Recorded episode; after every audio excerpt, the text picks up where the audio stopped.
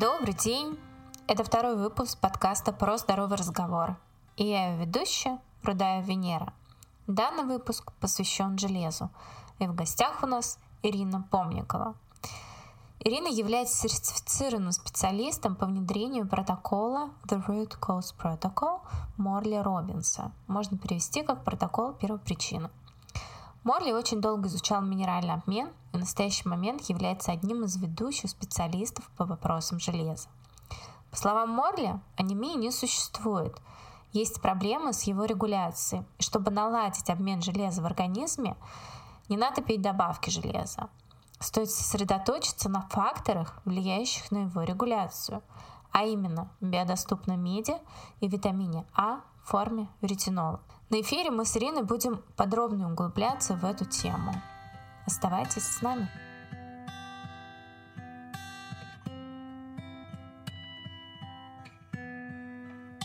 Ирина, добрый день. Очень рада, что ты дошла до нас. с тобой наконец-то созвонились.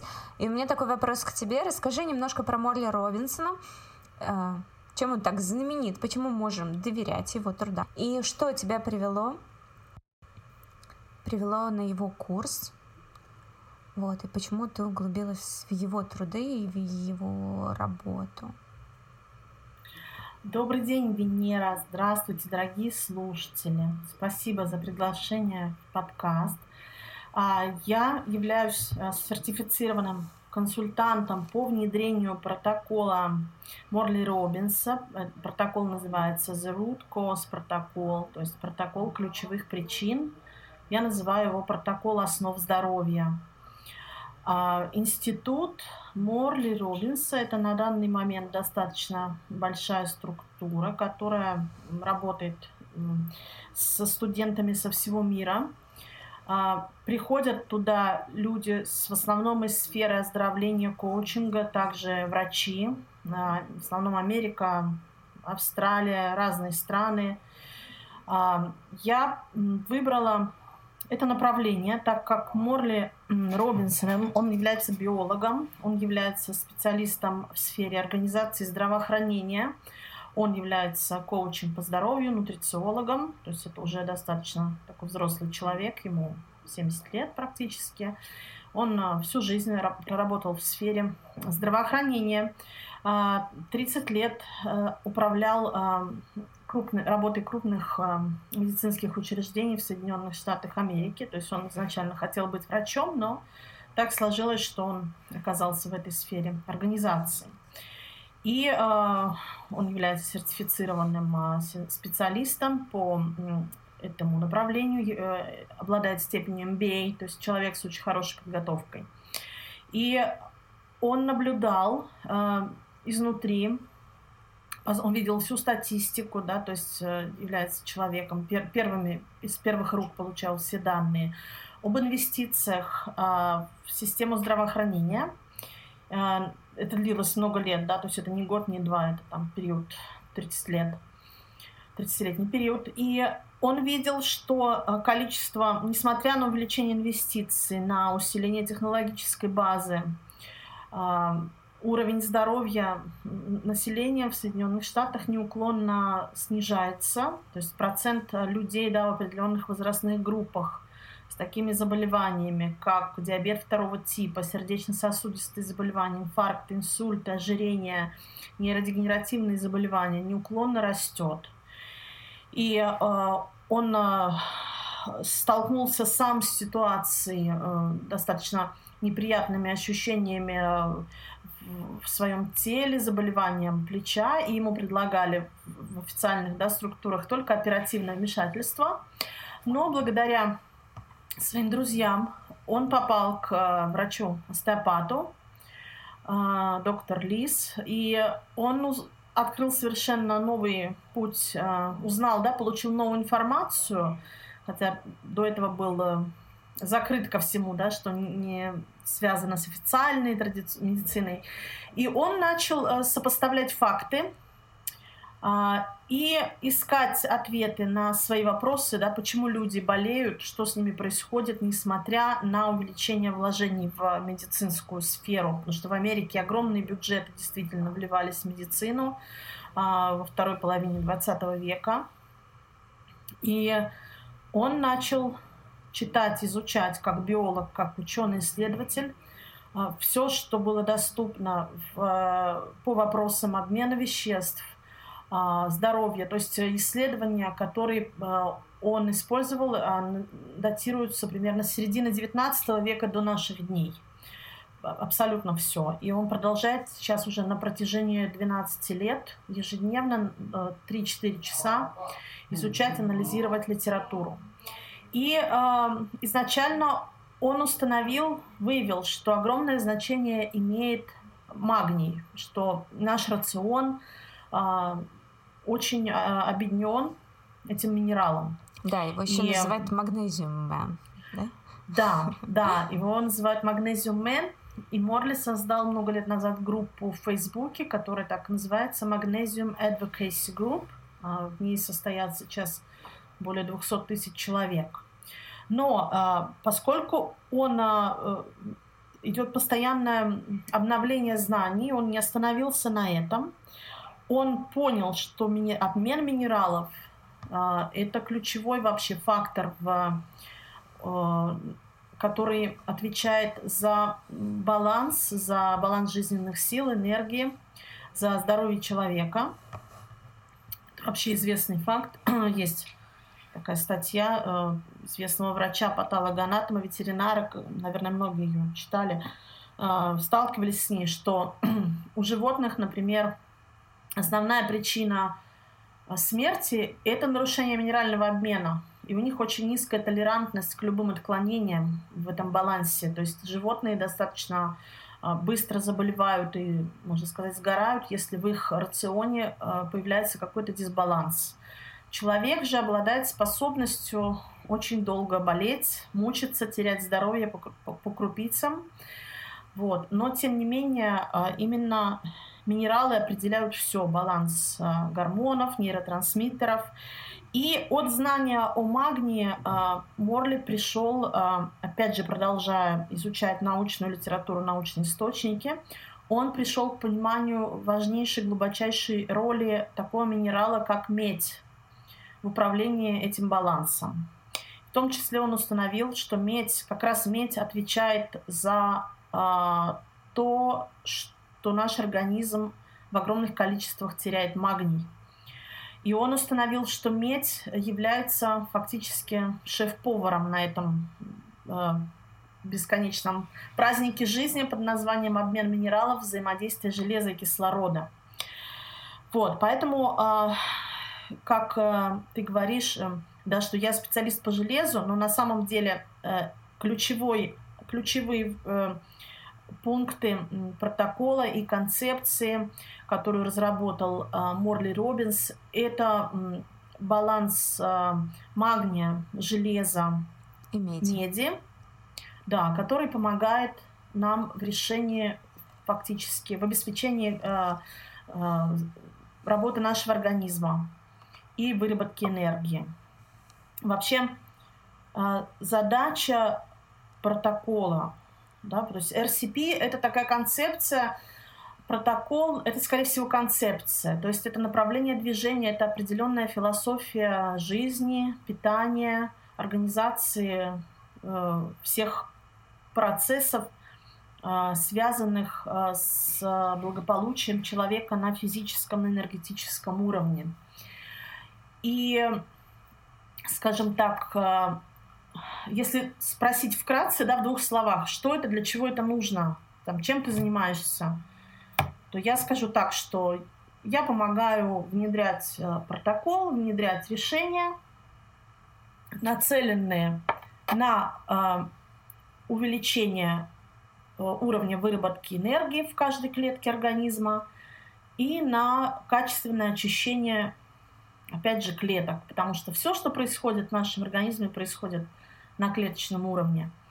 Вот. Это самое простое объяснение того, для чего нужен этот протокол и а, какого результата мы достигаем, если мы принимаем эту, этот подход, эту философию а, в своей жизни и э, меняем а, образ а, жизни в соответствии с этими знаниями.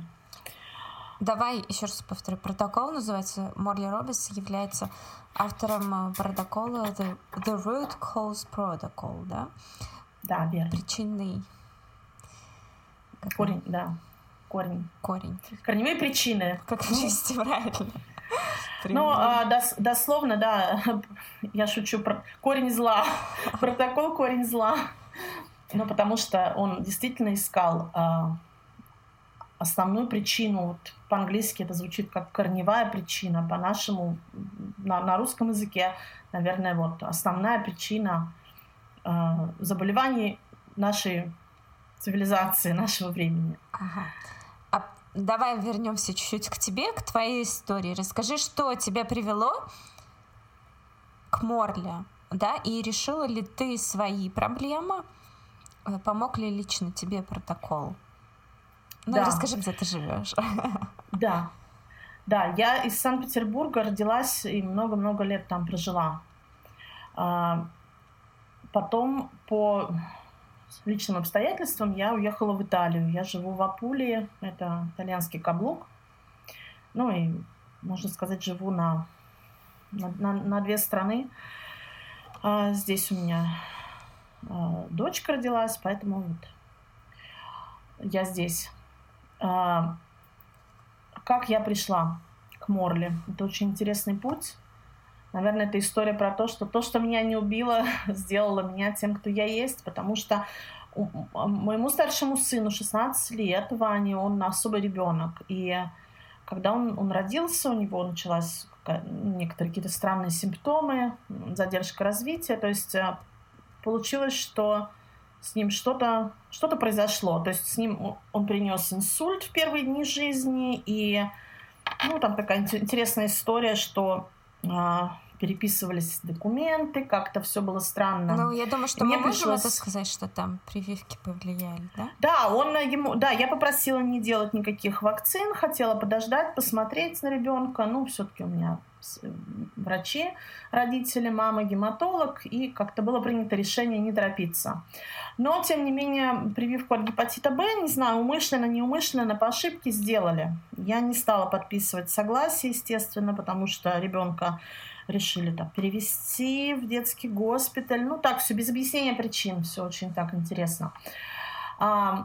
И пришлось, э, ну, понятно, что ее сделали, и нужно было это все как-то скрыть, и потом э, пришлось восстанавливать по крупицам события уже там ребенку был год, когда, можно сказать, медицинский консилиум сказал по, по результатам всех исследований, которые там были, что вот был отек мозга, вот было кровоизлияние, вот, ну вот такая реакция.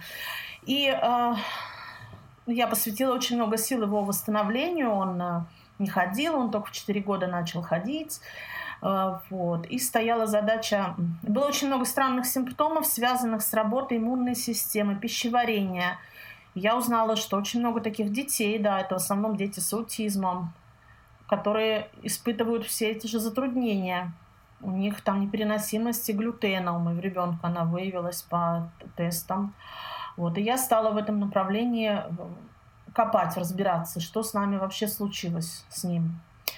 А, потому что такая была был набор э, нарушений, э, которые нельзя было обосновать только вот травмой а, центральной нервной системы. Но потом стало понятно, поскольку я занялась иммунологией, я выписала очень много книг из Америки, я узнала о замечательном нейроиммунологе, такой доктор Голберг, который как раз а, написал большую работу и посвятил свою жизнь тому, чтобы показать, что аутичный спектр – это нейроиммунное заболевание. Ну и фактически дети, да, есть дети, которые реагируют на вакцины, да, родители видят эту реакцию, что они уходят в этот спектр. А есть дети, которые демонстрируют симптомы спектра даже без вакцин. И у меня, конечно, накопилось очень много вопросов. То есть я начала общаться с родителями, ко мне стали, я, у меня есть свой блог, который я начала вести, все это описывать. Но ты же была участником еще биомеда, да, вот это форум? Да, да, да. Мы начали биомедицинское лечение пробовать, и оно, ну, много положительных результатов получил мой сын. То есть вот, а, то есть он начал ходить, например, за счет того, что мы провели там антивирусный протокол, начали активную форму витамина В12 прыскать в нос, то есть у него не формировались а, миелиновые оболочки в тот момент, он не чувствовал своего тела. И вот в процессе биомедицинского лечения все это по крупицам было собрано. Вот. Но э, нейровоспаление, я увидела, что мой ребенок и все дети, которые были согласны обследоваться и которые демонстрировали, демонстрировали а, похожие симптомы, у всех этих детей присутствует нейровоспаление. То есть это совершенно четкие маркеры, а, которые можно проверить по крови, которые повышены, иногда очень сильно повышены. И с одной стороны, мы все, то есть сообщество да, родительское, которое собралось вокруг меня, ну, несколько сотен человек – мы начали изучать возможности нейроиммунологии, лечиться, делать протоколы лечения там, с иммуноглобулинами, кто что, кто что мог себе позволить. Вот. Для кого-то это срабатывало, для кого-то нет. А, но остался вопрос, который очень-очень меня интересовал, что вот это нейровоспаление, все же что это? Это следствие того, что у детей поврежден иммунитет, и вот они начинают болеть всеми инфекциями, и потому что это действительно ослабленные дети, многие дети с аутичным спектром. И мой сын отлично реагировали на натуральные средства, противовирусные, противобактериальные, а, улучшались. А, но с, в тот же момент я думала, а вдруг вот это нейровоспаление, оно имеет какую-то другую природу. Ну, и я продолжала искать для себя. Мы работали с, с гомеопатом, с Натальей Радюк, гомеопат, которая вела нас несколько лет. Тоже много э, интересных мы сделали с ней протоколов, тоже были успехи. И я узнала от нее о том, что железо может быть вредным. А дело в том, что моя мама гематолог, она я уже помню, как она проходила обучение в Институте гематологии. До этого она была терапевтом. Это происходило в Ленинграде еще. После этого, ну, я слышала за свою жизнь, наверное, несколько тысяч раз рекомендацию всем пейте, пейте железо. Ну, кстати, дети, идешь... наверное, он, он, он, в спектре очень часто советуют пить железо, нет? Да, да, то есть вот я, я ходила везде с мамой, маму все знали, она была участковым терапевтом много лет. И, естественно, мы на улицах останавливались, разговаривали с людьми, и всех лечили, спасали. И я так молчаливо все это в себя впитывала. Вечерами это были телефонные звонки, то есть это же не было еще мобильных телефонов. И я в этом вот росла. А, и я помню железо, что ну, моя мама вышла из института гематологии, да, то есть она вышла четко с той концепции обучения, которую давала советская школа гематологии. И вот железо, всем железо, всем препараты, еще там со скорбинкой вместе, чтобы усваивалось железо, суперминерал, все всем железо. Еще, да? Ну, в те времена не практиковалось, это были ну, конец 80-х, 90-е годы, когда стало, да, то есть крах Советского Союза, появление фармацевтических компаний, каких-то витаминов, добавок. Угу. И от этого начался бум а, вот, витаминов.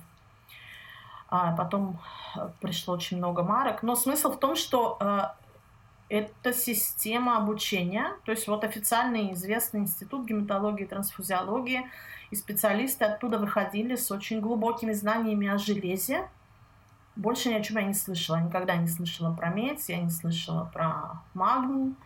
Их четко, им давали вот это, эту идею. И они с ней шли и несли ее в массы. Да, скажи такой вопрос интересный. Те знания, которые ты получила про железо, ты донесла их до мамы, и твоя мама согласилась, как специалист, который всю жизнь прописывала только железо людям?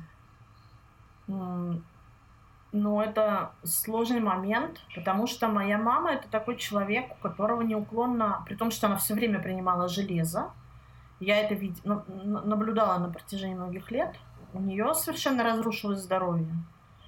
И что-то, ну, и характер тоже такой стал очень жесткий, сложный. То есть донести что-либо стало очень сложно. Вот. А мой отец отказывался от этих препаратов. Я иногда что-то принимала, то есть они же еще там вкусные, эти витаминки, сладкие. Вот, а, я видела, что два разных пути. У меня закрались сомнения. А, то есть, ну, моя мама, она сейчас, конечно, не принимает ничего, потому, ну, она человек старой уже формации, абсолютно уверенный в том, что советская там школа медицинская, она самая сильная. Поэтому у меня закрались сомнения, я понимала, что в этой истории с железом что-то не так. Мне было очень интересно, и вот так случилось, что я узнала про Морли. Да, я, наша гомеопат, она провела вебинар, то есть она выучилась у Морли и а, стала эти знания тоже определенным образом доносить до нас. Ну, она осталась в гомеопатическом поле, но знания вот эти ценные, она их использует. И я стала слушать материалы Морли, да, нашла в Ютубе много чего, то есть знание английского языка позволило мне углубиться. Я стала при, при, применять этот протокол для себя. Дело в том, что э, моему ребенку было где-то 8 лет.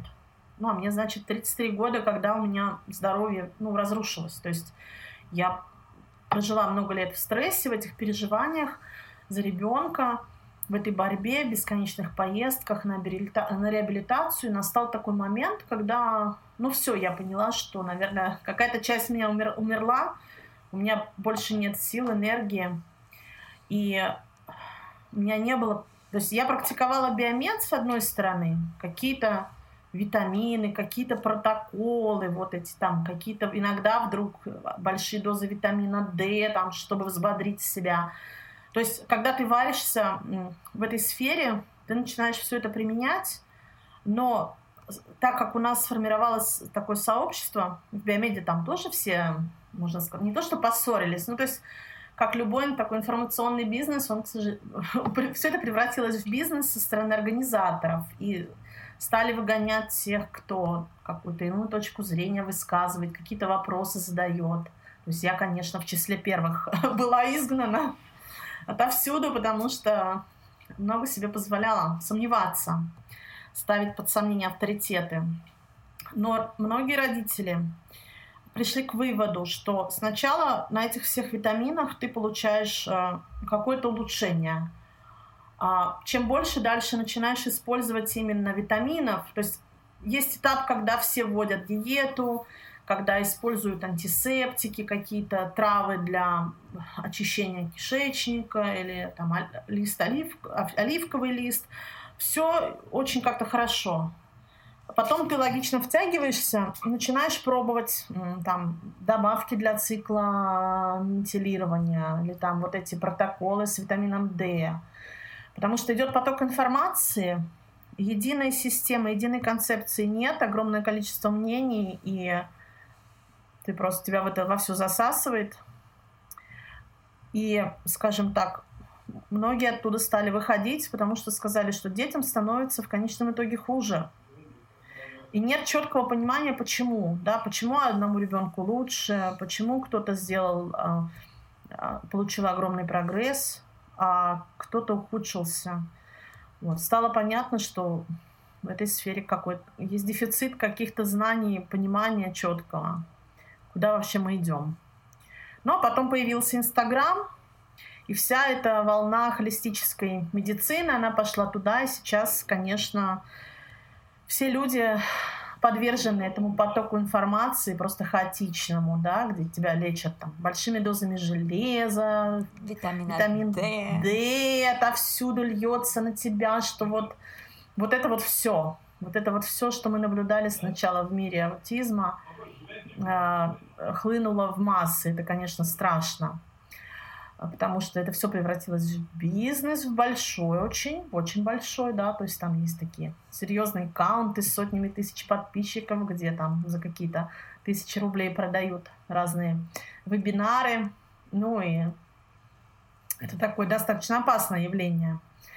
Вот. И что получилось? Я искала решение для себя, как мне выбраться мне очень помогла нейродвигательная терапия. В тот, в тот момент практиковали детям вот, терапию Фельденкрайс, метод Анат-Баниэль. Очень хорошие результаты были, и детки действительно хорошо реагируют.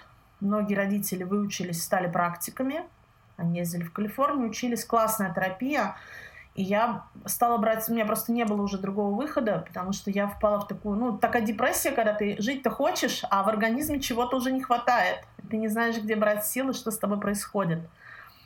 И мне очень помогли эти практики, эти занятия индивидуальные, групповые. Это классная, классная вообще вещь. Я даже хотела ехать учиться, вот, организационно не смогла.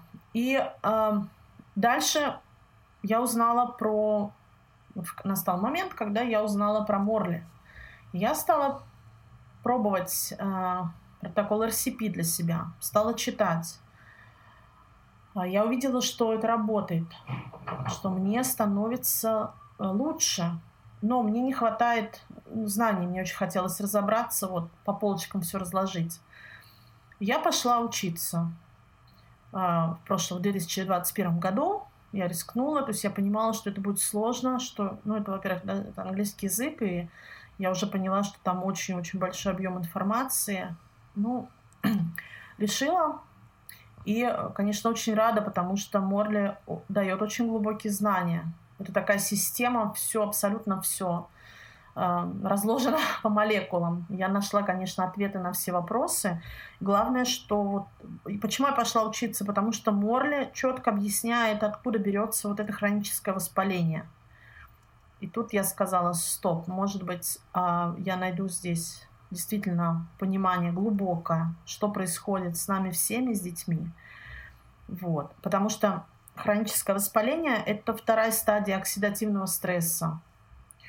Оксидативный стресс – это следствие того, что клетка не может правильно перерабатывать кислород.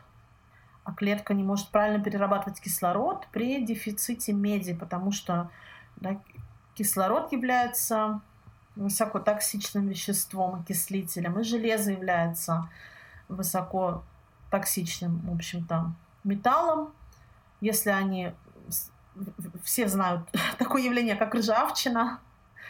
И вот в организме, если не соблюдены условия важные в виде присутствия магния и меди, происходит именно это явление, э, как блокировка железа в клетках и контакт с кислородом.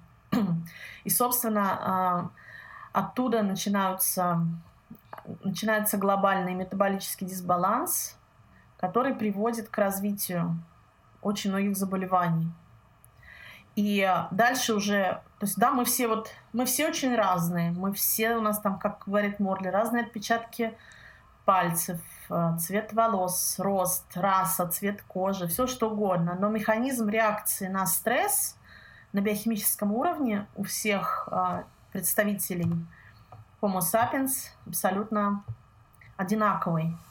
Да, на выходе в виде симптомов мы увидим разную картину опять же, но все, что кроется вот между стрессовым фактором и симптомами, этот процесс, он а, с научной точки зрения абсолютно вот одинаков у людей. Давай, наверное, Ира, сейчас зайдем немножко с другой стороны угу. и поговорим в целом, да, про железо и поговорим про анемию.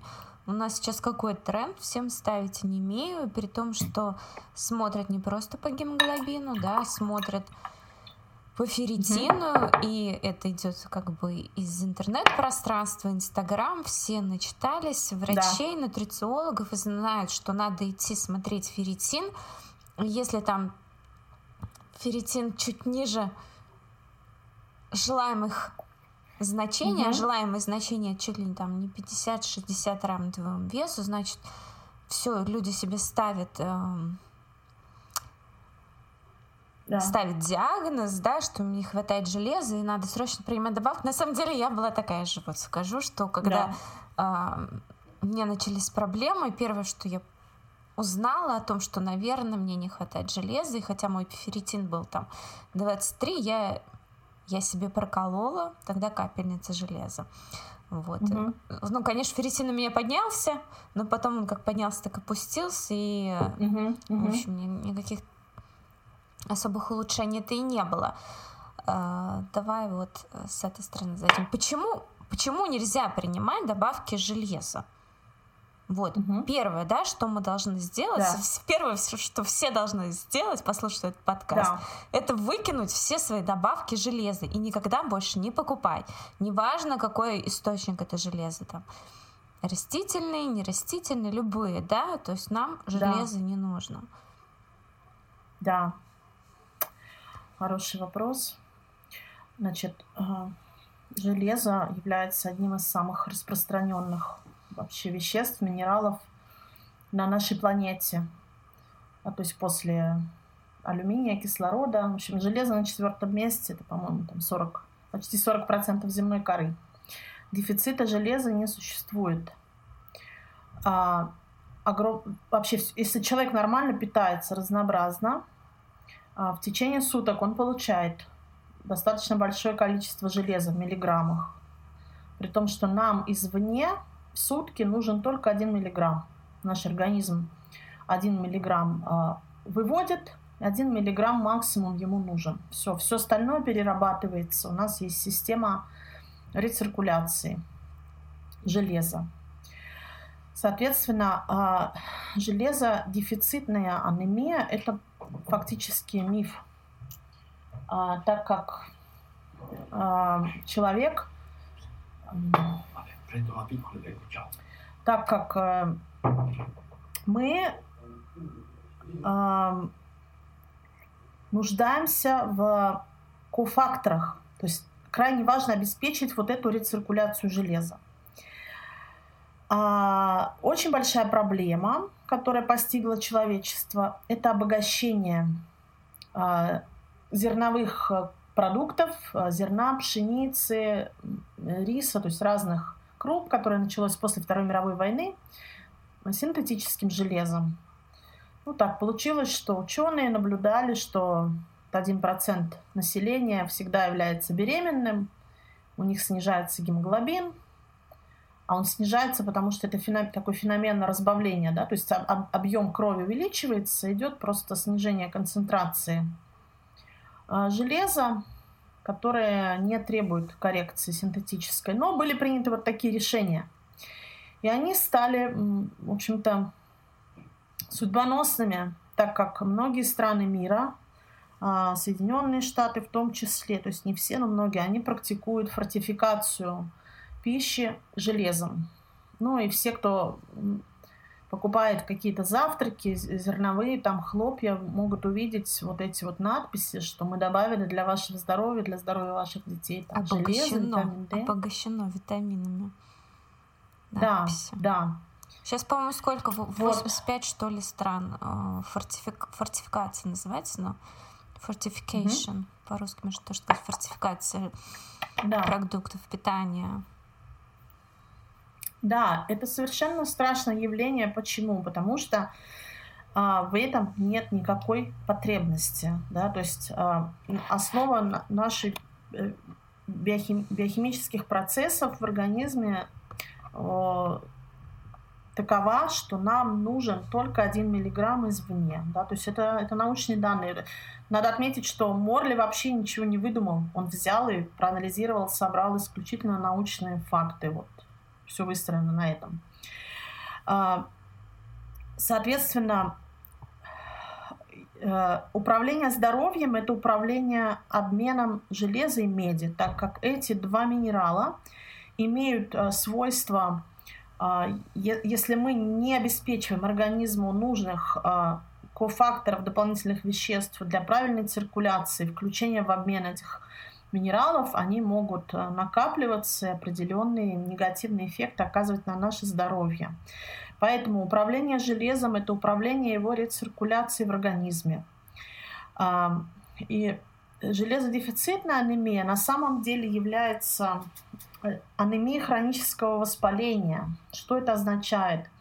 Это означает, что у человека э, начинается процесс вот этой гип вследствие дефицита меди и магния, которые очень распространены, это отдельная да, тема, отдельный вопрос, почему это так, а, в организме начинается а, оксидативный вот этот стресс, и вследствие оксидативного стресса возникает а, воспаление, Когда возникает воспаление, выделяется тоже определенный белок, гипсидин, который регулирует захват железа в кишечнике. Это очень тонко регулируемый процесс. А, гипсидин можно проверить в крови, там во всех лабораториях практически есть этот показатель. Он не очень дешевый, но тем не менее. Но никто никогда его не назначает, прежде чем поставить диагноз железодефицитной анемии. Вот. А почему? Ну, потому что не знают об этом врачи. Не знают следует установкам старой школы, старой системы обучения. То есть, получается, если он завышен, выше нормы, получается, что у нас? Да, да, если он выше нормы, он блокирует усвоение железа из кишечника, потому что оно не нужно. Потому что если в условиях хронического воспаления попадает новое железо, это железо наносит огромный вред нашему организму, и организм защищается. Почему? Потому что железо является избыточное железо, которое не может быть вовремя э, переработано, не может э, быть трансформировано, принесено в клетку да, для, выработка, для выработки вот, гемоглобина, энергии. Оно блокируется в клетках печени, в, в клетках слизистой кишечника, в макрофагах. Организм его, от него избавляется. Почему? Потому что бактерии вирусы, да, различные инфекционные агенты, они э, очень любят железо. Это их э, предпочтительный продукт, на котором они замечательно растут и созревают. В нашем организме все очень тонко продумано. Поэтому прежде чем э, кому-то назначить дополнительные источники железа, да, если у человека низкий гемоглобин, там низкий ферритин, во-первых, диагностика она предполагает а, исследование полной панели обмена железа. Это обязательно, ну там общая железосвязывающая способность сыворотки, ферритин, трансферин, железо в крови. Высчитываются соотношения. Почему? Потому что здоровый обмен железа – это действительно основа благополучия человека это его баланс метаболический. Что как только наш организм начинает это железо распихивать по клеткам, защищаться от него, начинается такая э, цепочка э, событий, которые приводят к метаболическому кризису. А метаболический кризис – это начало всех болезней, и это в том числе э, условия, которые способствуют тяжелой форме вот, вируса, который сейчас циркулирует.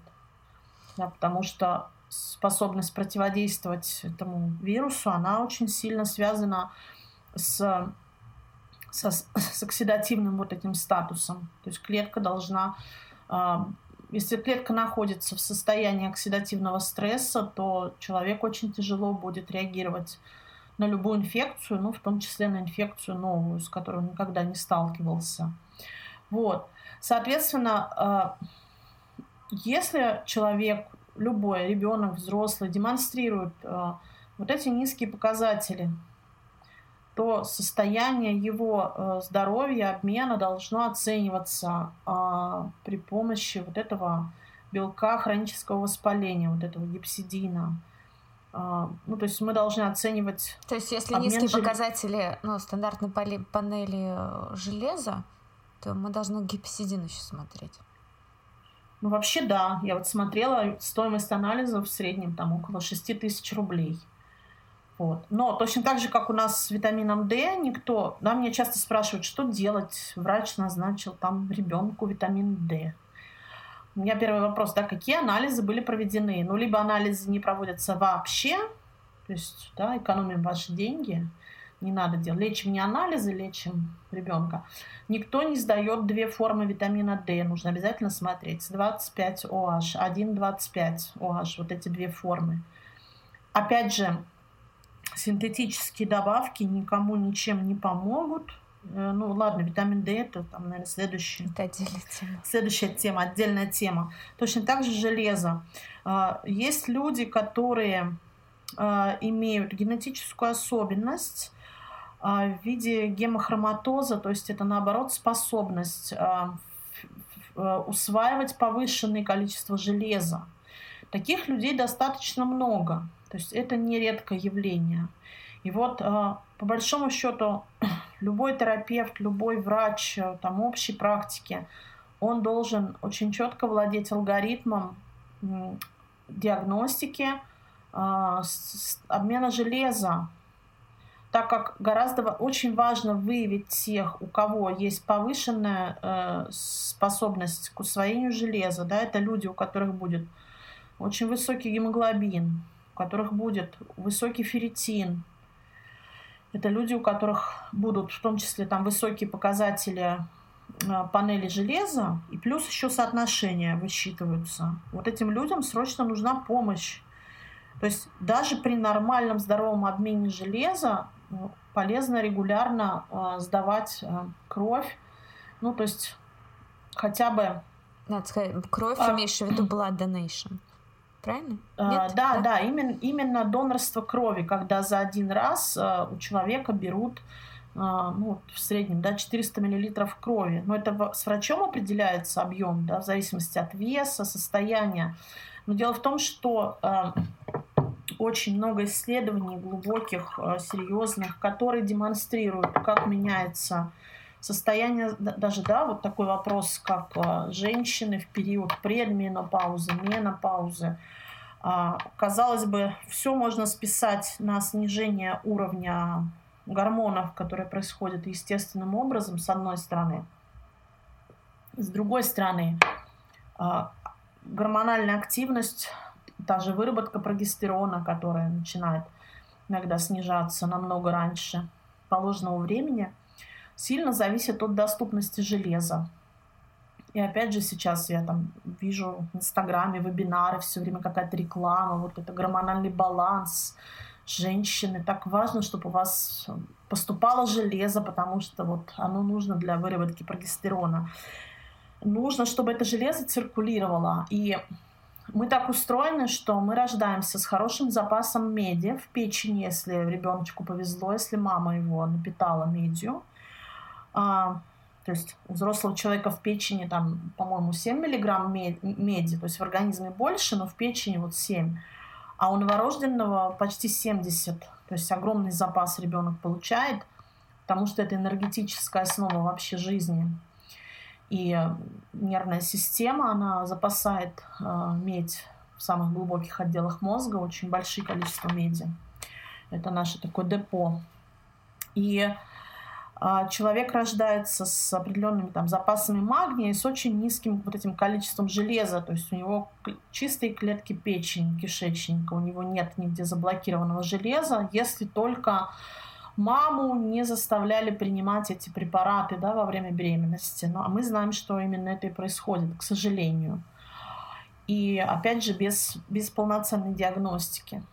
Вот. Соответственно, ребенок растет, Дальше многое зависит от образа жизни, от качества питания. Но в среднем а, около 40 лет мы достигаем такой точки, когда, ну, можно сказать, пересекаются эти э, прямые, уровень железа неуклонно растет, уровень магния падает. И где-то с 40 лет начинается процесс такого стремительного достаточно старения.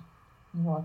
Ну, то есть, получается, железо а... у нас, э, так как оно не выводится нормально, да, у нас да. может выводиться только 1 миллиграмм железа, то да. со временем, как бы, когда, когда мы стареем, то и железо накапливается. Да. И уровни да. железа они растут. А вот я хотела еще дополнить, может, они просто не поняли, а, что имеется в виду. Когда мы сдаем кровь, донорство крови, да, да. то мы тем самым запускаем э, регуляцию этого железа. Как я понимаю, да. э, часть железа из тканей, она выходит в, да. кровь, правильно? Да, дело в том, что даже в протоколе RCP, когда начинаете его внедрять, там все пункты, все выверено, есть обоснование, последовательность этих пунктов. Когда все это начинает работать, железо начинает двигаться, оно начинает выходить из э, вот этих депо. Организм должен освободиться от него. И чтобы освободиться, единственный способ – это кровопускание, то есть это донорство. Даже если человек его кровь не подходит э, для донорства, то есть тогда эта процедура смысла, смысл не меняется, наз, меняется название флеботомия, это просто забор крови, да, чтобы организм освободить вот этого объема крови. И что происходит? Запускается работа э, ферментов, содержащих медь, которые обеспечивают выработку новых кровяных э, клеток, да, новых эритроцитов. Этот процесс регулируется медью. Поэтому и, и он обеспечивает э, циркуляцию железа, выход. То есть с кровью уходит старое железо, которое нам уже не нужно, которое отработано, но которое в силу своего уже, так сказать, дефектного состояния не может, ну, всего слишком много, оно не может выйти просто потому, что один миллиграмм только организм может вывести в норме там, через э, в основном желчью. Вот, очень ну, невозможно повысить этот обмен, он четко определен э, нашим здоровьем, и усиленный отток желчи, он э, не будет способствовать. Ну, может быть, полтора-два миллиграмма удастся вывести, если очень сильно постараться, но рассчитывать на этот механизм не приходится. Только по, вот потеря крови контролируемая. Да, получается, это женщина э, находится э, сейчас скажу, в более выигрышном состоянии, чем мужчина, потому что да, у них есть менструация, да, да? и менструация да. это, как знаешь, любят говорить, вам нужно железо, потому что вы менструирующая женщина, да, вы теряете это железо. Да. Так тут наоборот плюс, что мы его теряем, и мы да. избавляемся от этого избыточного железа в тканях. Да. Угу. Вот я начала говорить про женщин, про их э, обмен. А, женщина пока теряет кровь активно а, через цикл, она защищена от а, там, сердечно-сосудистых заболеваний. И женщины после менопаузы, у них значительно повышаются, вот статистика так, есть такова, что повышаются риски. Даже, да? да, да, да, есть, конечно, это все официальные большие это исследования с, там, с контрольными группами, что у женщин постменоп... периоде постменопаузы риски сердечно-сосудистых заболеваний, инфарктов, они очень сильно повышаются. И опять же, это доказанный факт, что э, сердечные э, риски сердечно-сосудистых заболеваний очень сильно связаны со статусом железа и с качеством вот его циркуляции в организме. И э, Соответственно, все, что связано с менопаузой женщин, это те последствия которые приобретают э, женщины, связаны не столько с дисбалансом гормонов, сколько с тем фактом, что женщина перестает терять кровь, и ее э, обмен веществ э, не успевает перестроиться под новые обстоятельства. То есть в этом плане женщины должны, во-первых, использовать такой механизм, как донорство крови, точно так же, как мужчины в возрасте за счет э, донорства крови могут достичь показателей ферритина, там, как, как у молодых женщин. То есть молодая женщина с регулярным циклом, э, без, э, не принимающая синтетическое железо, она является в этом плане таким ориентиром по уровню ферритина. Сколько он должен? Ну, нормальный вот. уровень. Около 20? Да, то есть нет большого, большого практического смысла в высоких уровнях ферритина, потому что это только 10% а, нашего железа. То есть когда ферритин начинает стремительно расти, это означает, что организм просто ищет способы ну, нейтрализовать, вывести из обмена железа. Вот, поэтому нет никакого смысла в том, чтобы бороться за очень высокие уровни. Ну, то есть как? А, вот борются препаратами, да, поднимают ферритин. Ну, правильно, потому что... А еще часто же люди говорят, что а я вот принимала сейчас железо, и мне стало хорошо, у меня О, это, волосы это заблестели. Точно. Вот это да. А в чем причина? Момент. Почему? Но вы вводите, можно сказать, яд в организм. Организм на вот эти огромные количества железа реагирует как на угрозу. И он что делает? Он включает все механизмы, в том числе все запасы там, антиоксидантной да? защиты. Он активирует все, чтобы это железо вот, нейтрализовать. Что вывести он не может. Он не может вывести без потери крови. Механизм а, потери железа через желчь, он строго вот определен его невозможно усилить. И То есть, я говорю, даже если работать над желчеотделением активным, это будут какие-то ничтожные количества, это не, не в разы. И, соответственно, это как при онкологии. Люди говорят, ну как вот, как вот, вот как он умер там или она, но она так хорошо выглядела. Это тоже, ну, я от медиков это слышала, что да, есть такой феномен. Организм очень активно борется с заболеванием. Он включает все ресурсы, все свои неприкосновенные запасы, в том числе минералов, всего, что в организм заложено на экстренный случай. И организм расцветает, и люди, у них там глаза блестят, и волосы, все. И... А потом раз человек умирает, потому что если затронут неприкосновенные запасы, это тоже отдельно интересная тема, то потом, ну все, не, не восстановиться. Это уже конец. Вот. То же самое с железом. Это примерно такой же эффект.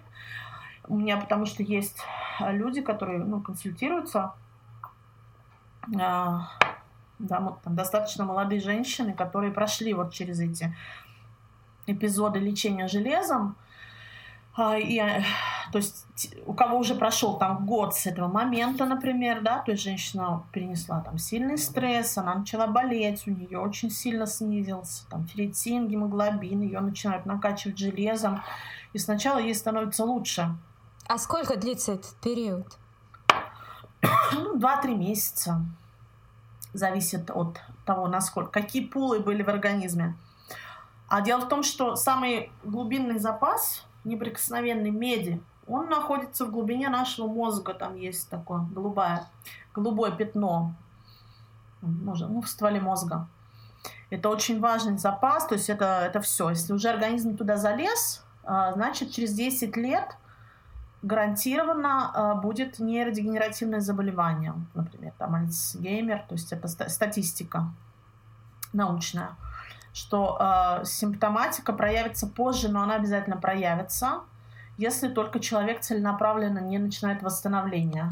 Об этом ну, никто не знает, кроме тех, кто вот там, учится у Морли Робинса, он очень подробно все это рассказывает.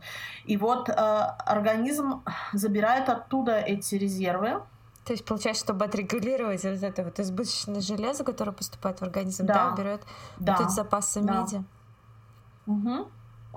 А медь — это здоровье кожи, ногтей, волос. И это коллаген, то есть если еще там как витамин С в каком... А, обычно же, да, конечно, к железу витамин С рекомендуют. И все это срабатывает, и такой замечательный эффект. А потом начинается резкое ухудшение — причем даже вот случай есть, что да, врачи говорят, что ну, они отказываются, то есть они-то понимают, что они больше не могут помочь, они не знают, что делать. А люди же у нас начинают, ну, подумаешь, витамин.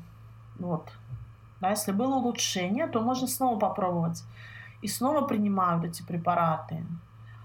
Ну, организм начинаются, начинаются потом страшные последствия. Потому что вообще вся цепочка, она выглядит таким образом, что мы понервничали, мы потеряли магний, у нас произошел сдвиг в балансе минералов, всех минералов в организме, и мы э, теряем из-за этого медь. А, как только мы теряем медь, а, железо попадает в клетку. То есть в этом плане а, очень важна медь, она обеспечивает защиту клетки от лишнего железа.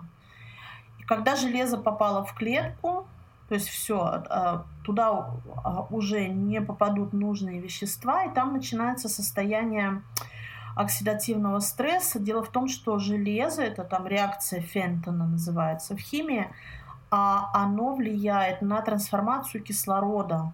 Кислород в норме, отработав, а, отдав там да, свои электроны, отработав функцию вот эту выработки железа, не железа, извините, энергии, АТФ, он... А, магния нет в клетке, соответственно, энергия больше не будет вырабатываться, потому что каждой молекуле АДФ, чтобы превратилась она в аденозин-трифосфорную кислоту, нужна, нужен магний. Это обязательно. А, и кислород тогда вместо того, чтобы превратиться в воду, он превращается в перекись водорода. А перекись водорода плюс еще гидроксильный радикал, вот эти все самые агрессивные молекулы, они являются молекулами, которые обеспечивают нам механизм оксидативного стресса. То есть э, самый главный источник, как вот это очень же шлаки, да, приходите на наш марафон, мы научим вас очищаться от шлаков. Шлаки. Покажите нам эти шлаки. Много таких интересных вещей. А, это все вот эти маленькие отличия. Наша клетка, если она производит воду, все отлично. Если вместо этого она производит перекись, а это всего там, да, H2O, H2O2, вот эти маленькие отличия химические на уровне э, тонком, они оказывают разрушительное действие. Эти реакции, они стремительные. Ну, истощается, естественно, глютатион. И главный наш защитник, мастер антиоксидант, цирулоплазмин, он требует меди. Это 8 молекул меди. И, к сожалению, если железо э, оккупировало клетку, то эта клетка, она уже не сможет производить в нужном количестве цирулоплазмин. А за что цирулоплазмин вот. отвечает? Цирулоплазмин – это наш главный защитник, мастер-антиоксидант.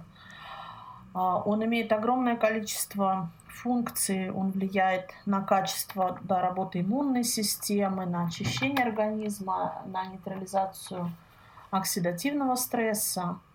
Вот. Но процесс оксидативного стресса, вот он происходит в клетке, а цирулоплазмин больше не производится. Причем мы можем его измерить в крови, тоже редко это происходит. Ну, допустим, а, да, я это вижу, делаю.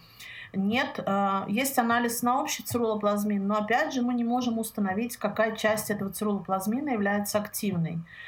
Потому что есть эм, цирулоплазмин активный, а есть цирулоплазмин там, без, без меди, он не несет в себе а, того смысла, который полноценный а, цирулоплазмин несет.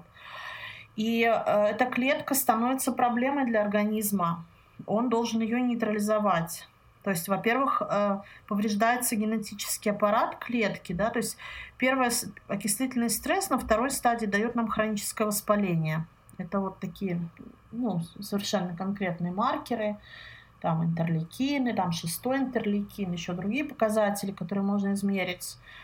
И это запускает а, цепочку метаболических событий, а, которые, ну там, допустим, лептинорезистентность, там ожирение, это все имеет под собой вот это основание в виде хронического воспаления. Но дело в том, что на третьей стадии клетка становится а, канцера... Э, она может трансформироваться в раковую клетку, так как идет постоянное повреждение генетического аппарата этой клетки окислителями вот этими агрессивными. И организм будет стараться ее нейтрализовать. И чтобы ее нейтрализовать, э, он постарается э, наполнить ее кальцием, то есть забетонировать. Поэтому вот этот процесс от потери магния до фиброза. Фиброз – это еще хороший исход, да, когда э, при помощи кальция организм изолирует больные клетки.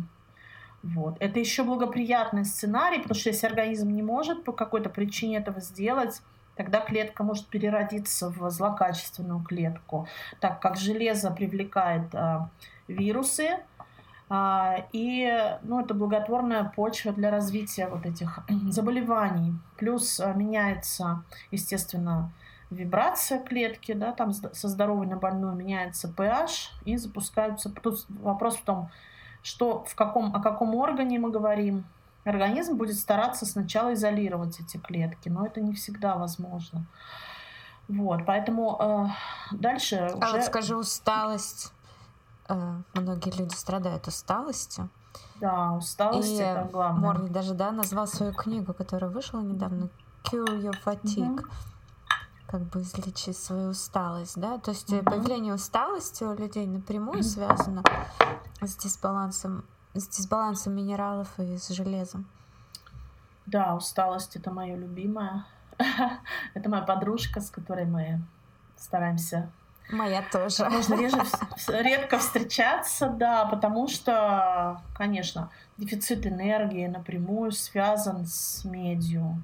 Когда у нас в клетке есть медь, когда у нас есть ретинол, когда у нас есть натуральный витамин С, магний, а, клетка способна вырабатывать энергию. Если у нас произошел дисбаланс, и клетка потеряла ну, вот эти все полезные вещества и стала местом хранения железа, то, конечно, выработка энергии невозможна. Потеря, потеря способности к выработке энергии, энергии у человека, она потрясающая. То есть от 100% до 4%. Да, дальше уже наступает смерть клетки ну, человека. То есть из- из-за этого, ну вот этот потенциал выносливости, он огромный на самом деле. И многие, ну, то есть уже, наверное, после 10% потери этого потенциала мы начинаем чувствовать себя не очень хорошо. А он неуклонно происходит. Вот как я сказала, что к 40 годам мы накапливаем железо, теряем магний, вот идет постепенно процесс потери способности к выработке энергии. И, конечно, после потери на 20% мы уже начинаем ощущать, что что-то уже не так как-то, как раньше все. Поэтому очень весь протокол он нацелен на то, чтобы восстановить способность к выработке энергии, потому что энергия нужна для всего, абсолютно для всего. Вот, и для хорошего настроения, и для детокса. Ну, вот Морли говорит, что не все люди даже способны как бы на детокс, который многие продвигают, потому что нету, нету этой энергии, да? Не, не способны, да, да. То есть, когда начинаешь на клеточном уровне это все копать, понимаешь, что огромное количество вещей, которые нам продвигают, ну, ну это бизнес информационный. Просто все построено на том, что ты не разбираешься в каких-то вопросах, тебе можно много чего предложить. Причем оно уже так достаточно хорошо звучит. Вот. Конечно, в организме все должно двигаться, циркулировать, там жидкости, лимфа. А, но нужно понимать, что если, ну, например, курение, употребление кофе в большом количестве, это все те вещи, которые обязательно нарушают наш минеральный баланс и истощают медь. Я когда-то я работала в крупной очень корпорации, и, ну, я, поскольку я журналист, специалист по связям с общественностью, я отвечала за маркетинг, у меня там была большая команда, и я называла это, я видела, как приходят молодые люди, ребята, там, да, ассистенты, вот они начинают свою карьеру, а, это вот феномен офисного работника. Приходили такие красивые, ну, я набирала, я же набирала людей, вот смотришь, молодые, красивые, сияющие. И потом, наверное, пару лет и начинают проявляться хронические заболевания, которые у человека, ну, он, может быть, он не знал, что они есть, или они когда-то были, прошли там в пубертатном периоде, и вдруг оно все вылезло. То есть люди начинают активно пить кофе, а, курить, да, вот эти перекуры знаменитые, а потом, ну, тортики, сладости, вот это все. Машина, ну, то есть работа, понятно, стресс, нагрузка, и проявляются все вот эти явления.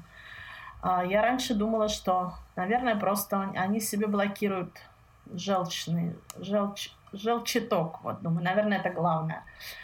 Сейчас я понимаю, что, конечно, очень комплексная проблема, но все объяснимо. Вот, и даже ну, хочется сказать, что не ходите на перекуры, ходите походить пять минут. Ну, все идут курить, пить кофе. Вот. Наш, у нас очень маленький потенциал на переживание. То есть даже если мы попереживали больше 15-20 минут, мы начинаем, мы исчерпали свой э, объем магния, который нам нужен в этот день.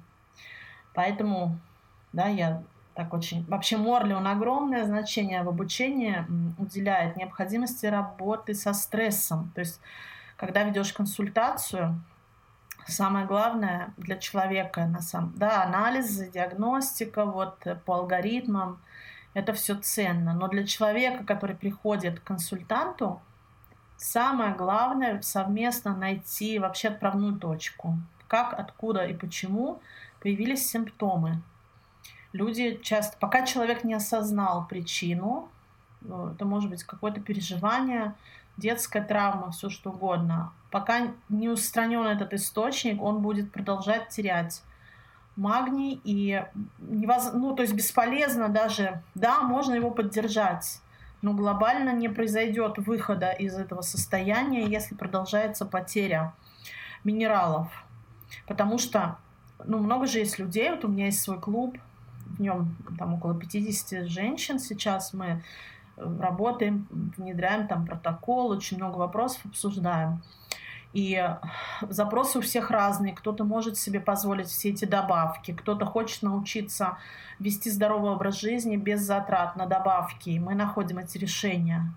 Да, потому что многие женщины купили себе там в подарок на Новый год или там важно, э, медленную варку. Почему? Потому что если у тебя есть медленная варка, но даже если ее нет, а есть духовка там с режимом там медленным, вот эти бульоны из, из хороших костей, медленные бульоны, это тоже экстракт минералов. И есть, э, Морли учит э, вопросам организации питания таким образом, чтобы уже питание... Э, То есть Морли советует помогло. костный бульон пить? Ну, костный бульон является основой, частью питания наших предков. Естественно, ну, я живу в Италии, я эти свои бульоны разбавляю, например, для итальянцев там в пять раз, наверное. Я использую как концентрат, да, потому что они не привыкли. Э, все адаптируется под каждого человека, под его обмен. Мы все очень разные. Вот. Но есть основа, основные э, принципы. А, правильной, правильной организации питания. Это тоже отдельная большая тема. Но ну, я думаю, что мы сможем... отдельно поговорим про а, сам протокол. Да, да, да. да Отдельно. Это... Давай угу. так. Э, вот ты очень много говоришь про медь, что медь важна. Вот где взять медь? Вот. И сразу вопрос, знаешь, э, с медными кружками, насколько они полезны медные бутылки. То есть, если я буду mm воду настаивать, может, что-то наговаривать, встанет ли мне в организм больше меди? А, медь это очень важный вопрос, потому что почвы э, потеря... почвы современные очень бедны. Дело в том, что активно используются генетически модифицированные культуры, активно используется глифосат. Это средство против сорняков. А, вот я, когда, когда я приехала в Италию, я пошла смотреть, кто что использует, потому что такая зона, все чистое, все натурально, и потом я смотрю, люди, а люди используют глифосат вот этот, он просто по-другому называется. Ну, то есть я стала читать формулы, я говорю, так вы свою землю тут травите. Они не знают этого просто, да, они идут, покупают там средство какое-то. Им говорят, да, хорошее средство, безопасное. Везде глифосат, он проник везде. Он хилирует медь из почвы до pH 1,0, то есть э, полностью до полного э, делает почву очень кислой, ничто не может остановить его от разрушения, от вывода меди. Поэтому а, фермерские традиции, самые лучшие, связаны с обогащением земли медью. Это дорого, это там достаточно сложно, но самые лучшие хозяйства – это те, в которых проверяется, контролируется состав почвы. Почему? Потому что э, медь переходит потом в растительную продукцию, и в траву. Животные едят эту траву, и они набирают эту медь из травы. А, биопсия печени а, животных, там, телят, которая проводилась, ну, то есть есть исследование, показало, что вообще печень, которая должна быть главным источником, печень животных, выращенных вот на искусственных кормах на зерне, содержит просто медь по нулям. И поэтому, с одной стороны, я должна тебе сказать, что лучший источник меди – это печенка говяжья. В ней в норме э, в два раза больше меди, чем железа. Очень полезный продукт с большим количеством витаминов группы В, ретинолом. Но желательно найти источник из какого-то натурального фермерского хозяйства, где действительно животные едят там сено, траву летом, имеют возможность свободного там, выгула, выпаса, вот, это действительно важно. А, поэтому даже да, я отследила все...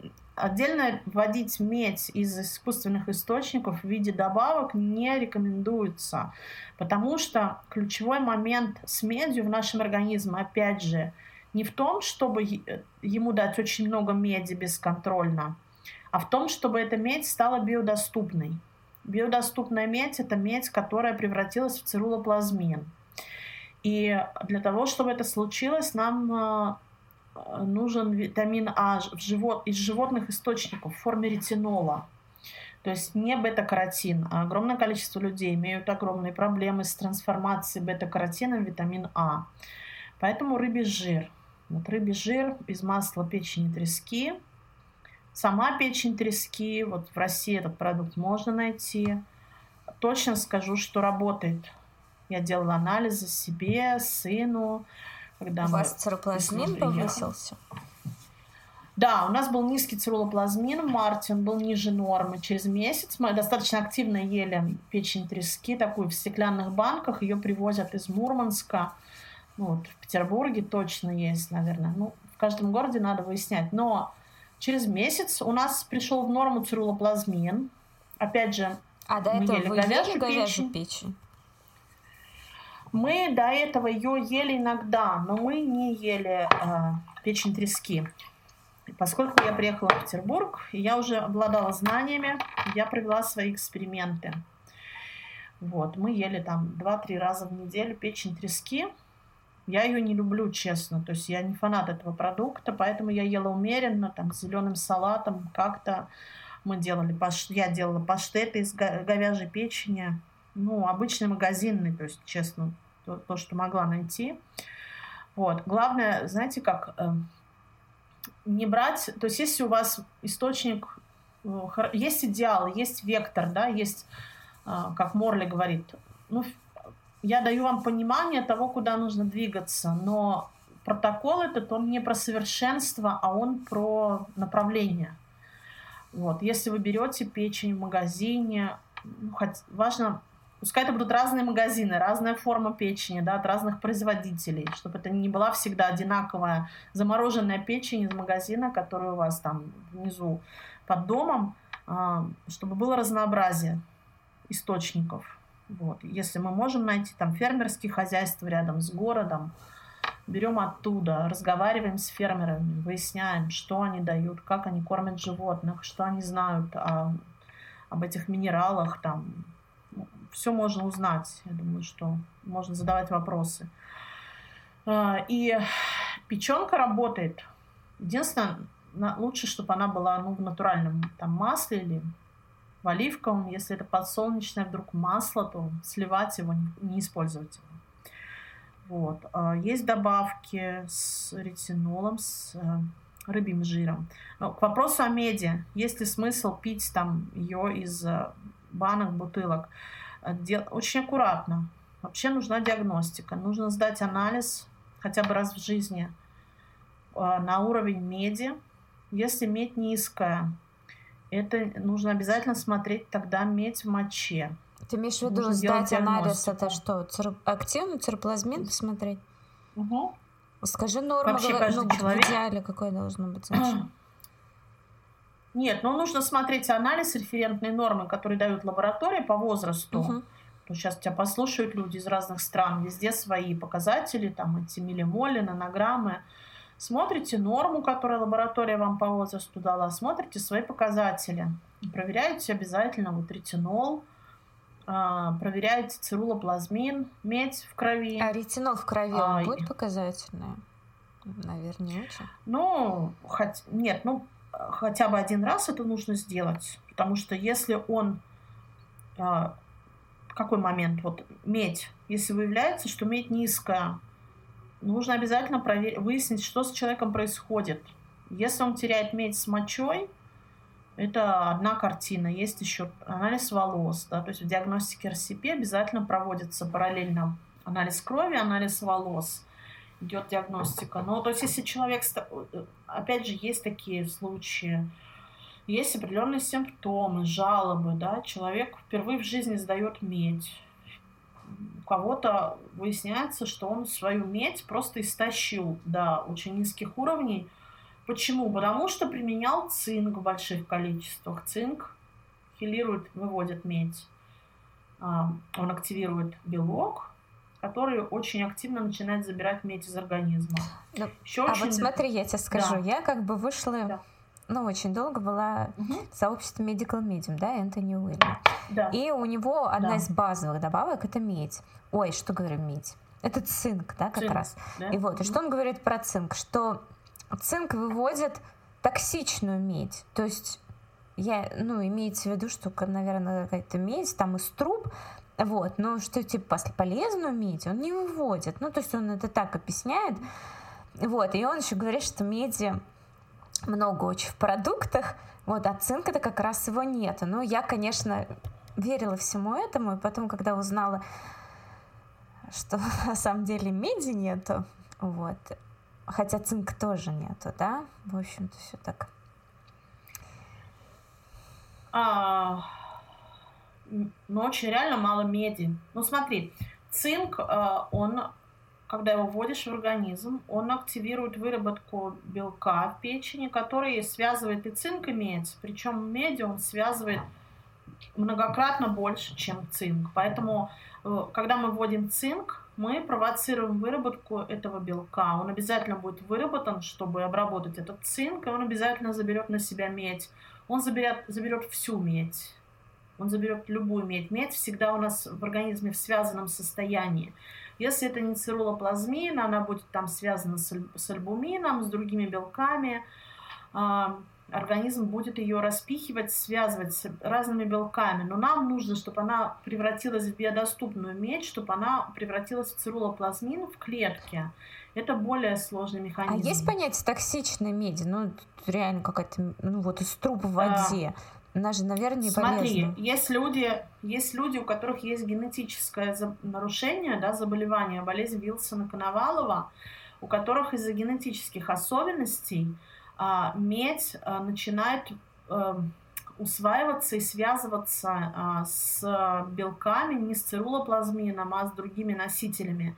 И организм начинает ее а, буквально распихивать везде, где только можно, да, формируется вот это и в глазах там медное кольцо Фишера, вот. А медь для того, чтобы она работала нужным образом, чтобы она обеспечивала все ферменты, ферменты, которые содержат там азы, азы, азы, все азы, там, э, фероксидаза, да, вот, э, гистаминаза, все ферменты, они э, зависят от меди. И нам нужно, чтобы медь шла в эти ферменты.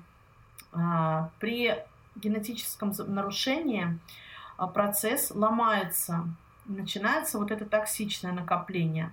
Также есть явление ложной, ложной болезни Вильсона-Коновалова, когда из-за дефицита цирулоплазмина, то есть организму не хватает именно этого компонента, ретинола, не хватает рыбьего жира полезного. То есть с рыбьим жиром тоже очень аккуратно нужно обращаться. А, это отдельная тема. Ну, насчет рыбьего жира а, что его... это полиненасыщенные кислоты, которые да, могут кисляться. Да, да, да. Поэтому речь не идет о любом рыбьем жире, речь идет там конкретно о наличии либо очень качественной говяжьей печени в рационе, либо хорошей печени трески, а, при дефиците этих веществ, а он широко распространен, потому что я говорю, даже говяжья печень, которую там ты возьмешь в магазине в обычном, она с большой вероятностью не будет содержать уже ничего из того, что нужно. Ты можешь ее есть и думать, что ты классный рацион себе сделала, а получится, что он пустой. Вот ключевой вообще отправная точка, откуда все эти проблемы растут, это вот обога... фортификация, да, обогащение железом, это дефицит меди, которые в конечном итоге влияют на качество продуктов, которые мы потребляем. Вот. Э, соответственно, э, ложная медь становится токсичной при дефиците цирулоплазмина. Да, почему так важно эти анализы там сдать хотя бы, хотя бы один раз человек – испытывает затруднения со своим здоровьем, с уровнем энергии, потому что должна быть проведена диагностика комплексная с учетом этих знаний о роли меди и вот этих всех показателей. Вместо этого, ну, стандартно вот ты придешь к терапевту, ты скажешь, я себя плохо чувствую, я устала. Что тебе проверят? Ну вот, твой опыт. О, я уже давно не хожу. Ты ходишь? Да но тебе проверят а, клинический анализ крови. Ну, кровь сделают. посмотрят, железо, ну, витамин Ферри... D, ну, посмотри, D. Ферритин посмотрят, может быть, может быть витамин D25OH, а это бесполезно. Да? Туда, он у тебя будет низкий, он будет, скорее всего, низкий, особенно где-нибудь в Санкт-Петербурге, там, где солнца мало, он будет низким, потому что он выполняет функцию фильтра, как солнечные очки. Он может летом повышаться, зимой снижаться. А ты приходишь там в ноябре, тебе говорят, у вас там витамин D низкий, давайте сейчас будем принимать его. А он низкий, потому что он тебе сейчас не нужен, тебе не надо от солнца защищаться. А активную форму тебе не посмотрят скорее всего. Ну, она тебе еще скажет, да не тратьте деньги, что там, 7 тысяч рублей стоит. Ничего, не надо, все фигня. Всем надо витамин D, всем все. Вот, и посмотрят, что еще. Панель щитовидной железы, вот. ТТГ, там гормоны, вот это все. Никто не посмотрит, не оценит функцию надпочечников, никто не будет заниматься минеральным обменом, медью, вот этого всего не будет и скажут, вот у вас ТТГ высокий, Т4 низкий, а, там, ну окей, ТТГ высокий, все, значит, эльтироксин назначаем. Что там еще? Витамин D вот эту давайте. Так, не, вы не едите сахар, углеводы? Отлично, хорошо, да, диета без лишних углеводов, это прекрасно. Вы скажете, все супер. Продвинутый врач знает про то, как важно хорошо питаться – вот, а, гемоглобин низкий, давайте суперпрепарат, вот итальянский как раз знаменитый есть препарат, Сиды, забыл название, любят его все, там тоже хвалят в Фейсбуке, как здорово делать инъекции. Ну вот, стандартная схема, и причем будет же, будет первый результат, э, когда человек скажет, да, мне хорошо, я себя чувствую хорошо, мне железо вкололи, у меня все заблестело, мне лучше. Ну, потом пойдет ухудшение, например. Еще там... Надо все в динамике смотреть. Никто не ходит к одним и тем же врачам. Когда происходит ухудшение, люди просто идут, меняют врача. И в итоге ни у кого нет э, длительной истории наблюдения за пациентами. Вот, и такая все время. Ну, потом люди идут в интернет, начинают там что-то искать.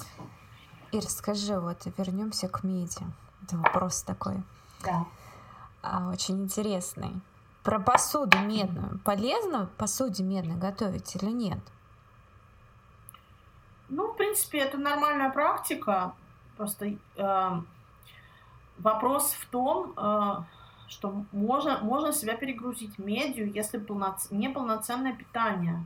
То есть, если у человека все в норме и есть э, ретинол... То есть, если мы не активизируем ему... эту медь, тогда могут да, быть проблемы, да, если у нас не хватает А если, да, если человек, например, только в медной посуде готовит, воду еще там настаивает, он себя может, конечно, перегрузить. Тогда он... Но проблема будет не в том, что у него там перегрузка. То есть, если у него есть ретинол, у него отлично все будет это циркулировать, у него будет хороший циркулоплазмин, все будет здорово. Вот, поэтому это такой вопрос, на который нет однозначного ответа. Все нужно в комплексе э, организовывать, переорганизовывать свою жизнь в комплексе. Ну, а скажи, И... что делать вегетарианцам? Ну или веганам? Вот среди medical medium там много веганов. Потому что Энтони Уильям говорит, что молочка зло. Я сама очень долгое время была веганом. Вот. Но есть люди, которые ну, у которых действительно реакция там на молочку, да, может быть. А, ну, молочка пастеризованная, ну, они, конечно, я, бесполезный э, продукт. Не знаю, да. животные продукты не едят. Ну, ты получается, что ты ретинол не получишь, да?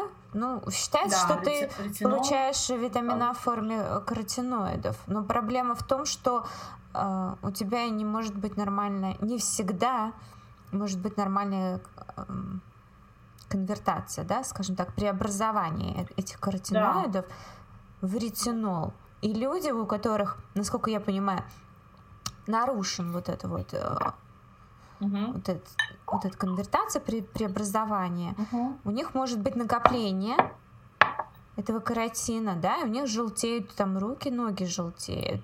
И если у тебя есть да. дисфункция печени, правильно я понимаю, да, и не хватает там еще какие-то минералы нужны для того, чтобы произошло это преобразование.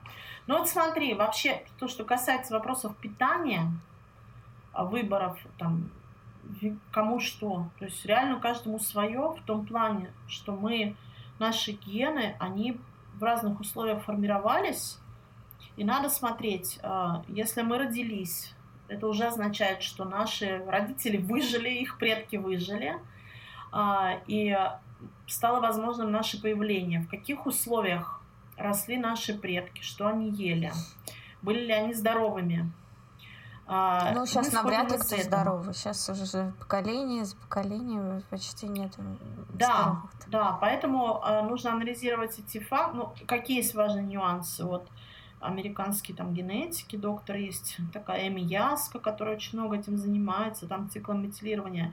Но она интересные вещи такие э, в своей книге, в работах пишет, что есть люди, которые э, пережили тяжелый голод – так, срочно все вспоминаем, да, историю наших, наших стран, а, СССР, наши предки, а, особенно, да, там Санкт-Петербург, блокада, вот только что отмечали, да, тут там снятие блокады, у меня мои бабушка, дедушка участвовали, в, они были в Ленинграде, на фронте, они пережили голод, они выжили, не все выжили в этот город. голод. Почему? Потому что выжили люди с определенным типом обмена, замедленного обмена, а, которые продержались, то есть у которых степень отравления да, продукта, ну, то есть у которых медленнее шел э, там, распад, они смогли пережить. А, это определенная биохимия. То есть эти люди пережили, они встретились, и в их потомстве эти качества, они усилились.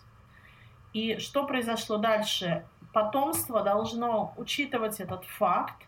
И э, вот эта Эми Яска, она четко определила, что лю- потомки таких людей, они лучше себя чувствуют, допустим, в режиме полуголода, э, в режиме минимального питания, потому что у них ну, вот замедленный обмен, и они намного хуже себя чувствуют сейчас в условиях изобилия, в условиях большого количества вредных продуктов, которые нужно бесконечно из организма выводить.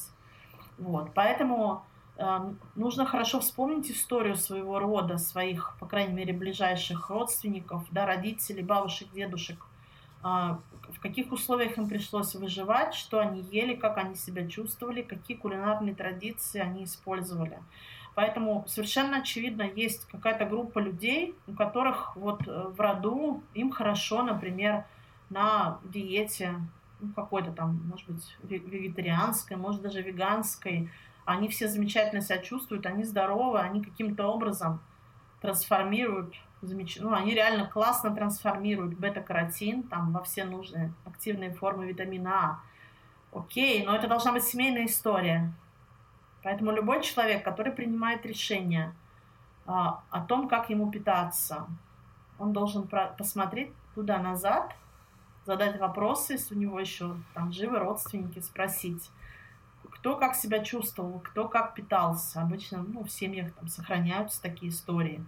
Если все больные, толстые, слабые, несчастные, это вопрос да, к тому, что, наверное, семья питается так, как этой семье не подходит – вот. Поэтому нет однозначного, ну, ну, естественно, если мы говорим о Морле, Морли говорит, питание наших предков, обязательно наличие вот этих компонентов э, животной пищи, без этого наш организм не работает. Э, ну, есть же истории, как люди там живут на вегетарианстве, ну, они, допустим, едят яйца, да, что там, сыры, те, кто не веганы, они оттуда получают эти компоненты. Ну да, если Но вегетарианство, быть... да, насыщенные жиры и... Мо... Можно быть, да. Э, считать, что ты на карниворе, ты ешь продукты там только мясные, а, ты пытаешься, ну, то есть я знаю много историй, когда люди классно преодолевают очень тяжелые заболевания а, на карниворе, например. То есть реальных людей знаю. Вот. Но они очень стараются найти еду из хороших источников. А если ты решаешь, что ты будешь на там кето-карниворе или просто на кето, да, сейчас очень же модно а, худеть, там эти марафоны. И ты такой ходишь в магазин, покупаешь там печенку замороженную, тебе даже рассказывают, что надо есть внутренние органы. Но ты так очень стараешься, все это покупаешь. Ну, ты живешь в большом городе, ты не можешь ездить за город, там что-то покупать, у фермеров искать.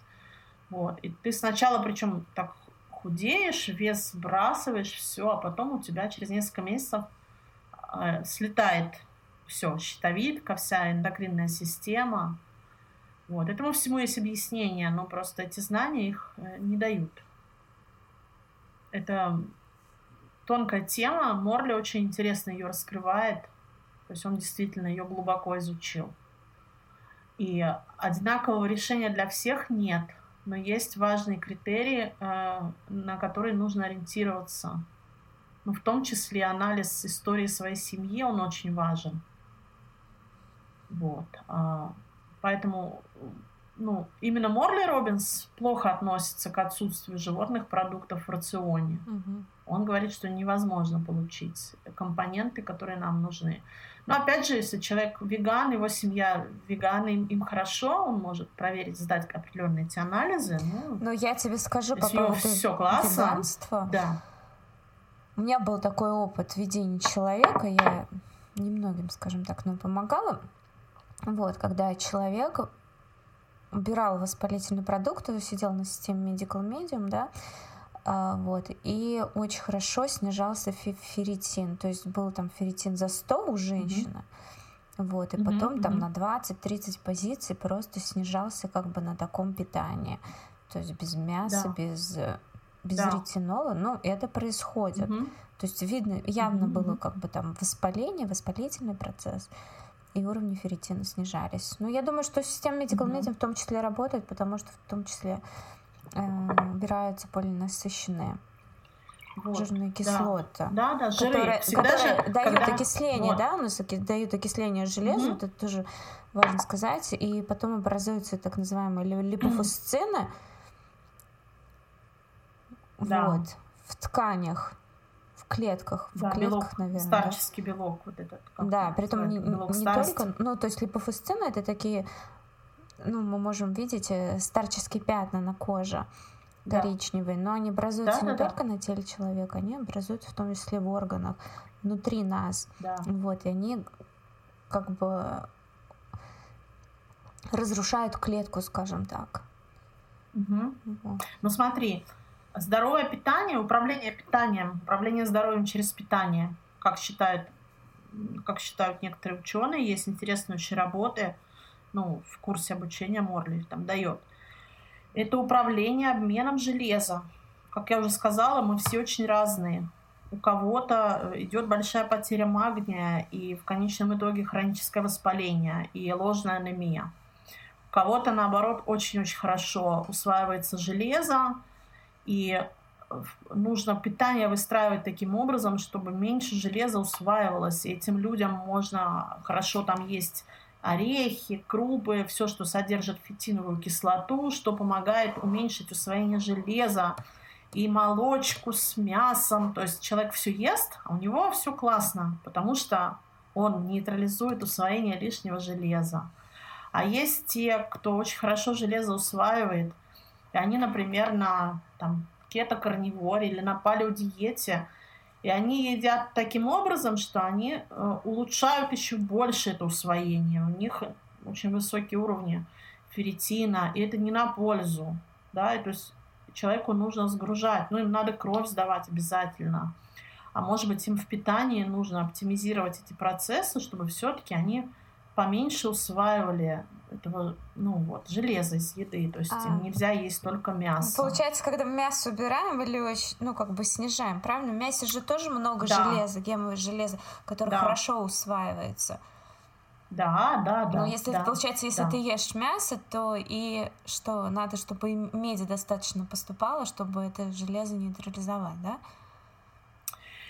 Нет, если человек очень хорошо усваивает железо, даже если у него есть медь, у него все равно будет большое количество гемоглобина и ферритина, ему все равно нужно это выгружать. Это тот вариант, когда может развиваться гемохроматоз в какой-то степени. Ну, а если мы Там не говорим про критический... гемохроматоз? Ну, просто, ну вот я. Я не ела да. очень долгое время мясо. Сейчас начала мясо есть. Соответственно, железо да. стало больше поступать, правильно, мне в организм? Да. Хотя у меня ферритин низкий, и гемоглобин ну, угу. прям на, на нижнем уровне. Он как бы в пределах, но на нижнем угу. уровне. Это вот что значит?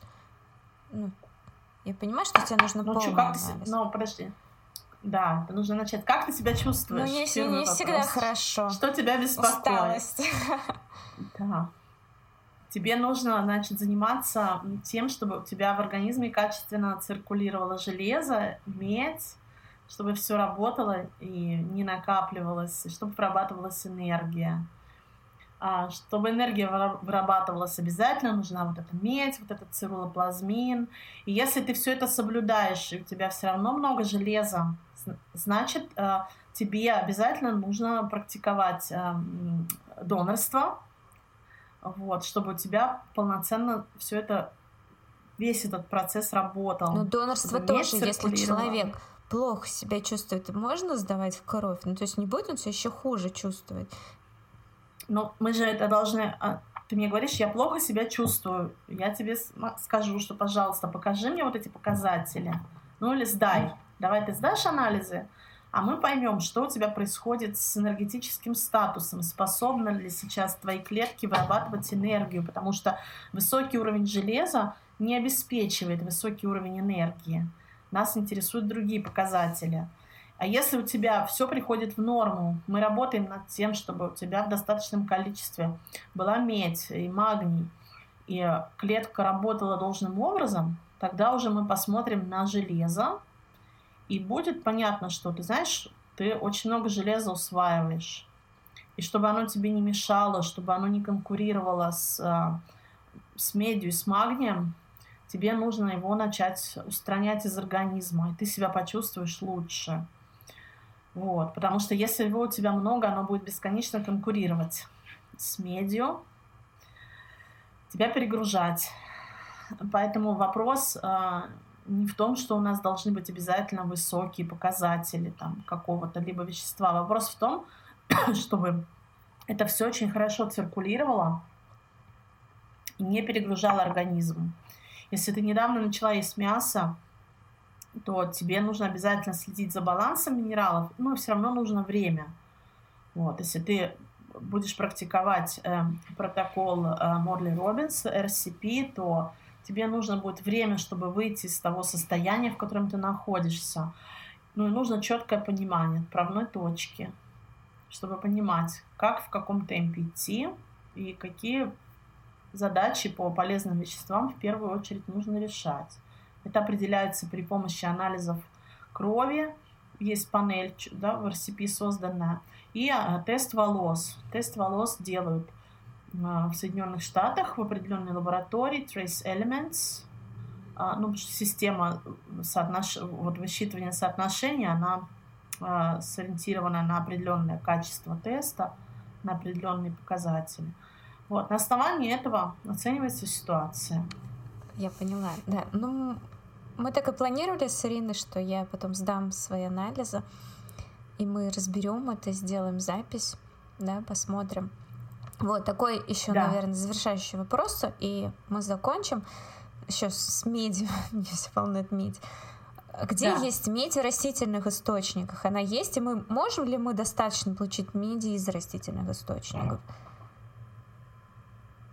Ну, э, это большая проблема нашего времени, что а, почвы, а, они истощены. Поэтому достоверно вот, установить это. То есть, если брать добавки, какие-то продукты, то ну, считается, что хлорофилл вот, в виде добавки, он а, может быть источником меди. Ну, хлорофилл это же зелень, если мы зелень едим. Да, да, но дело в том, что там тебе ее замеряют, тебе дают четкий показатель, да, что в этой бутылке на одну порцию содержится вот такая дозировка. Если у тебя свое э, хозяйство фермерское, и у тебя растет трава, что-то ты выращиваешь, ты не можешь знать, сколько меди содержит э, твоя почва и продукция, которая вырастает, пока ты не сделаешь тесты. Вот, потому что ты не знаешь об этой земле ничего, ты не знаешь, допустим, ты купил эту землю, да, как э, предыдущий владелец обращался с этой землей. Может быть, она вся отравлена глифосатом и медь вообще разрушена до нуля. Вот. Это можно определить только тестами. Глобальная проблема человечества – это очень э, почва, объединенные медью, и, соответственно, растительная продукция, шпинат. Вот. Э, вчера буквально что-то, кто-то, ну, какие-то тесты периодически проводятся, да, там шпинат, какая-то зелень, должны что-то содержать, медь, или вот печень, теленка, делают тесты, делают биопсии, ноль. Там, где ее должно быть много, ее содержание практически равно нулю. Это такая же проблема, как э, обогащение еды железом. И основные продукты, которые должны содержать медь, в том числе кукуруза, в Америке вот еще ну, есть этот Arrowroot, уже, ГМО сейчас уже. Все продукты, которые должны содержать медь, быть источником, они в наши дни являются ГМО-продуктами. Вот тоже такой интересный факт, что если взять список, восстановлю, да, как раз вчера в какую-то лекцию переслушивала, а, все эти продукты почему-то сейчас стали ГМО-продуктами, и они больше не содержат медь. Поэтому это большая проблема, да. Ну, это как, э, да, пыльца. Пыльц, пыльцу же считают, что она что в ней Пыльца, есть. натуральный витамин С содержит в себе медь. Это очень важно тоже, что нельзя принимать аскорбиновую кислоту, химические, синтетические формы, так как это один компонент всего лишь. Это внешняя оболочка комплексного витамина С. А в ядре э, натурального витамина содержится там, тирозиназа, содержится медь. Натуральный, самый лучший источник витамина С это черная смородина, например, бутоны черной смородины, собранные в 6 часов вечера, когда максимальное, вот, ну так, от цвета зависит реакция, максимальное количество витамина С натурального комплексного. Вот. Но в любом случае натуральные источники должны быть там. Клюква, брусника, черная смородина. Ягоды знаю, ягоды, там, даже камю-камю, который входит, сейчас его даже не рекомендуют уже RCP. Почему? Потому что не, не содержит всего комплекса компонентов. Да. Там нужны биофлавоноиды, кверцетин, многие-многие компоненты, чтобы витамин С выполнял свою функцию полноценно. Потому что а что он вот, какой-то его поливают чем-то или искусственно выращивается? Нет, нет, просто просто оценены все Э, все компоненты, то есть камю-камю содержит в большей степени только там, аскорбиновую кислоту, например. А вот бутоны черной смородины содержат весь комплекс веществ, которые должны быть в комплексном витамине С. А, бузина содержит там комплекс, черноплодная рябина, вот, и, ну, есть данные обо всех источниках, э, об их содержании, о содержании всего комплекса. Ну, амла, То есть, условно, амла, амла как порошок. А, ам, амла э, так и называется, да, амла. Угу, считается, что богатый. Или у нее есть... Ну, это ягода. Да, надо, надо пос... Да, да, да, да. А, по амла я тебе сейчас не скажу. У нее, у нее есть еще какое-то название другое, нет? Ну нет, Амлан. Ну потом можем проверить. Угу. Потом можем проверить. Я знаю, что популярные э, источники, там, даже на сайтах, да, откуда добавки заказывают, хорошие добавки с комплексным витамином С, они достаточно дорогие, да, и люди берут там альтернативу камю-камю. Ну вот есть разница, что камю-камю содержит очень малое количество компонентов из комплекса. А если взять хорошие марки, э, там есть все, там и большой комплекс веществ, то есть 5-6 источников, чтобы были э, все компоненты и кверцетин в том числе. Кверцетин, он хилирует, выводит излишки железа. А, поэтому Куркумин еще выводит, очень... правильно? А, да, куркумин тоже выводит. С куркумином нужно очень осторожно обращаться. Не все люди э, из-за особенностей метаболизма печени хорошо его переносят. Поэтому он входит в, в такие препараты. Просто нужно его индивидуально свою реакцию оценивать. А, потому что да, там у нас разные фазы детоксикации печени по-разному работают.